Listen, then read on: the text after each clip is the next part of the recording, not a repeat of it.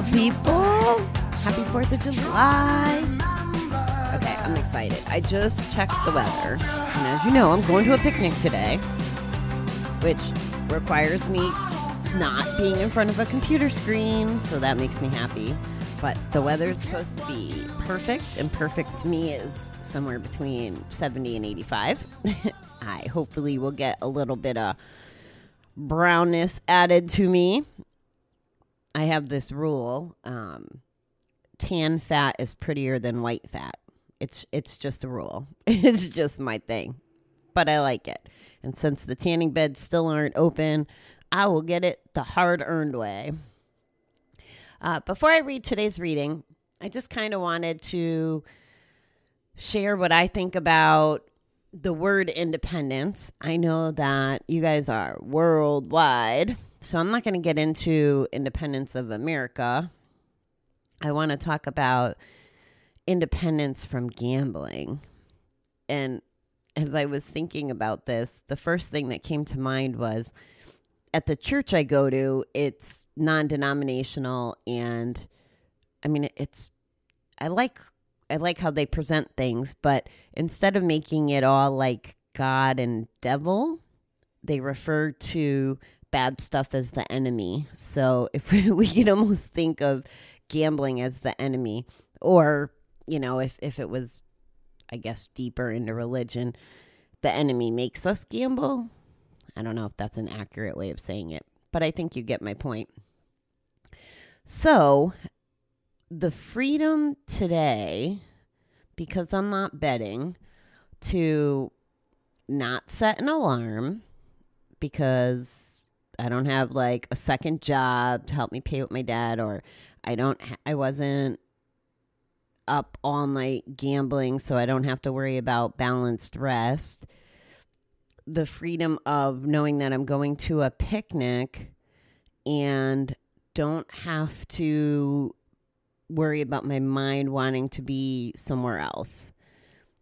I'm not going to be playing poker at that picnic, for example. I'm going to be visiting and enjoying the people I'm around. So, freedom from like that, the monster that gambling is. I mean,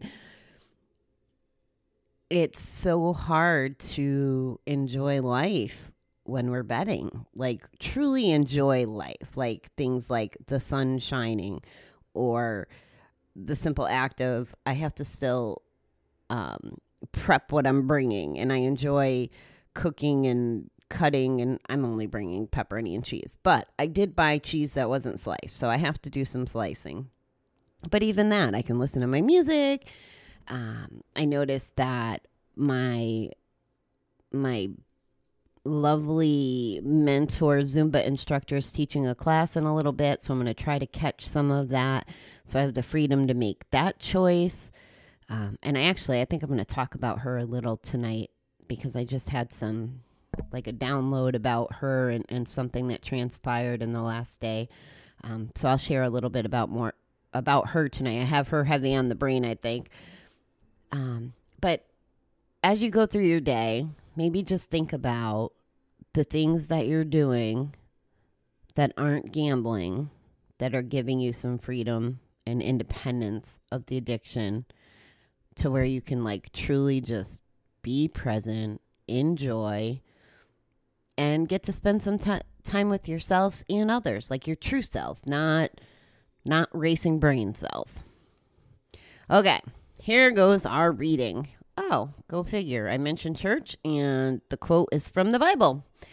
John 4:18. There is no fear in love, but perfect love casteth casteth out fear. Well, that was a mouthful. Gets rid of fear? Is that is that a better way? All right. Fear of people is usually a fear of rejection or disapproval, often brought about by our own sense of unworthiness. Feeling we are without value, we may settle for less than we are entitled to or less than we could have. It is difficult to strive for closeness with others or to better ourselves when we believe the answer will be no. But as we learn to love ourselves better, we no longer fear rejection we know what we are we know that we are valuable and unique with or without the validation of other people. We can risk being ourselves. Coming coming to accept the love of our higher power grants us a new confident serenity that helps us overcome fear. As our spirituality grows, we feel more confident and worthy of love. We are able to face our fears with a serenity that increases every new day. Today, I pray I may always walk with full awareness of God's presence and perfect love. Okay, my thoughts. The first one is fear is the opposite of love, as I'm learning, and we can't feel both at the same time, is the way I understand it. So, if we're filled with love, love for ourselves, love for other people, and allowing ourselves to be loved because we're not afraid we won't be loved or we're not afraid we'll be judged, we can accept more love and feel more love. And love's definitely a much better feeling than fear. The next, the next aha or pop in my head was about this worthiness stuff. And I might have told you guys I had a meltdown in training last week or the week before uh, uh, surrounding worthiness and my relationship with money. And it's no different whether I'm talking about money or a good relationship, whatever. Whatever has a value if you don't think you're worthy of it, you can't receive it. It's it's really just that simple. And I didn't even know I felt that way until this meltdown on in this training.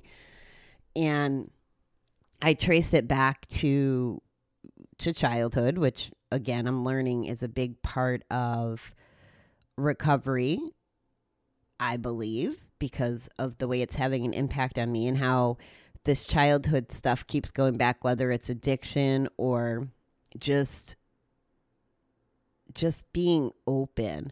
Like the people that I'm surrounding myself with in a lot of these classes have had trauma. They've had issues. And and by trauma I mean something that's impacted them along the way negatively. I'm I'm not going to put it in a bucket. I'm not going to say that it was, you know, neglect or physical physical or sexual abuse. It, it doesn't even have to be that way. As as Odile shared, you know, a four year old's trauma of dropping ice cream on the ground, that's traumatic to a four year old. Or maybe it was Neil. I don't know. Oh, well, no, I'm losing track. It's been a while. But Odile and Neil, two very different people and guests that were here before, had had both went back to childhood. So those are just two examples of how that keeps showing up. So anyway, I totally digressed. But going back to some of that stuff and sorting it out, first figuring out where it started, I think has had some value to me. At least that's what happened in my my meltdown was, oh, oh, this is why I don't feel worthy. This is why I don't feel like I deserve stuff so then once I realized how irrational that these outside circumstances, you know, and for me, a lot of it surrounded my biological father, you know, when once he went off and started his new family, he stopped showing up to pick us up.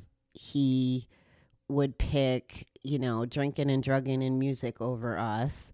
You know, all these all these things and in my adult life, I re- I I noticed that I chose to be around people who were good fathers, but weren't available to be fully present for me. Hence, I'm I was kind of like perpetuating the value of my worth. Like, oh, I'm not worth their their time and energy full time, or I'm not going back to the money and my gambling. Well, if we didn't have money growing up, I must not be worth money or have the ability to have money. So gambling was a good way. Now, this is very subconscious, right? I don't know that I'm doing this when I'm gambling or when I'm not capable of having a bank account with more than just enough to pay the bills or float the next check or advance at a casino or a credit card. Um, but not thinking that I could be a normal person. I remember, and I don't remember a lot of things. So when I remember things, they're pretty significant. But being really young, I want to say my early 20s, and I have a cousin who was, a, she's a couple years younger than me, but she had like $10,000 in the bank. And at the time, I think I was making 13 or $14 an hour, which 20 something years ago at, you know, early 20s, late teens, where, wherever I was, it was, you know, a good amount of money. And I didn't have that. Of course, I was gambling, but I was like, how did she do that? Whatever. And, you know, she had really loving parents. Well, you know, her her situation was different. Her mom may have taught her how to look at money different, where our household came more from a place of scarcity because of Bob. So I, I don't know. It's it's just wild that once I recognized all that stuff in hindsight, I now know how freaking incredible I am, how awesome I am, how much I deserve to have a really good life without gambling. It makes it so easy to not gamble. It it's crazy how that works. And I just saw the same thing. I I was a bad girl this morning. I went on social media, of course, before jumping on here, and there was somebody in the alcohol free room who has a picture. He's traveling with his wife, and you know, he speaks to the drinking the same way. If I was still drinking, I wouldn't be in a foreign country enjoying myself. That kind of um, attitude, because the addiction robs us of of those things, of those opportunities. So we, me, you, everybody, we deserve more than that. We deserve more than what the the enemy gambling, the devil gambling, whatever you want to call it. We deserve more than what that robs us from or keeps us from. So be independent of that today and know that you're worth it. I'm telling you so, so it must be true. Okay. Like, just so that we're really clear about that. I want you to know it and continue to remind yourself, even if you have to like look in the mirror every morning and tell yourself whether you believe it or not, you'll get to believing it. But you are worth it. Um, you're worthy of of this love, this love that the reading talks about. I, I would I would say unconditional almost. Maybe more so unconditional with the higher power than a human, because humans are just that. They're human. But you deserve it. A new confident serenity that helps us overcome fear is what the reading says. So when you get that, and if you overcome fear, then you can come and show up and be in a place of love. It's really a beautiful thing. Okay, that's what I got. Happy 4th of July. I will definitely be back tonight. And like I said, I, I think I'm going to tell you a little a little story about how my gambling and when and how I quit gambling led to um, some ripple effects in the world. And I, I didn't even notice until this morning. So I'm feeling a bit of gratitude about that. And I'm going to leave you in suspense for the eight or 12 hours it takes me to return. All right. I hope that you have a super duper, I want to say fabulous. I hope you have a super duper fabulous weekend. And I will chat with you guys later.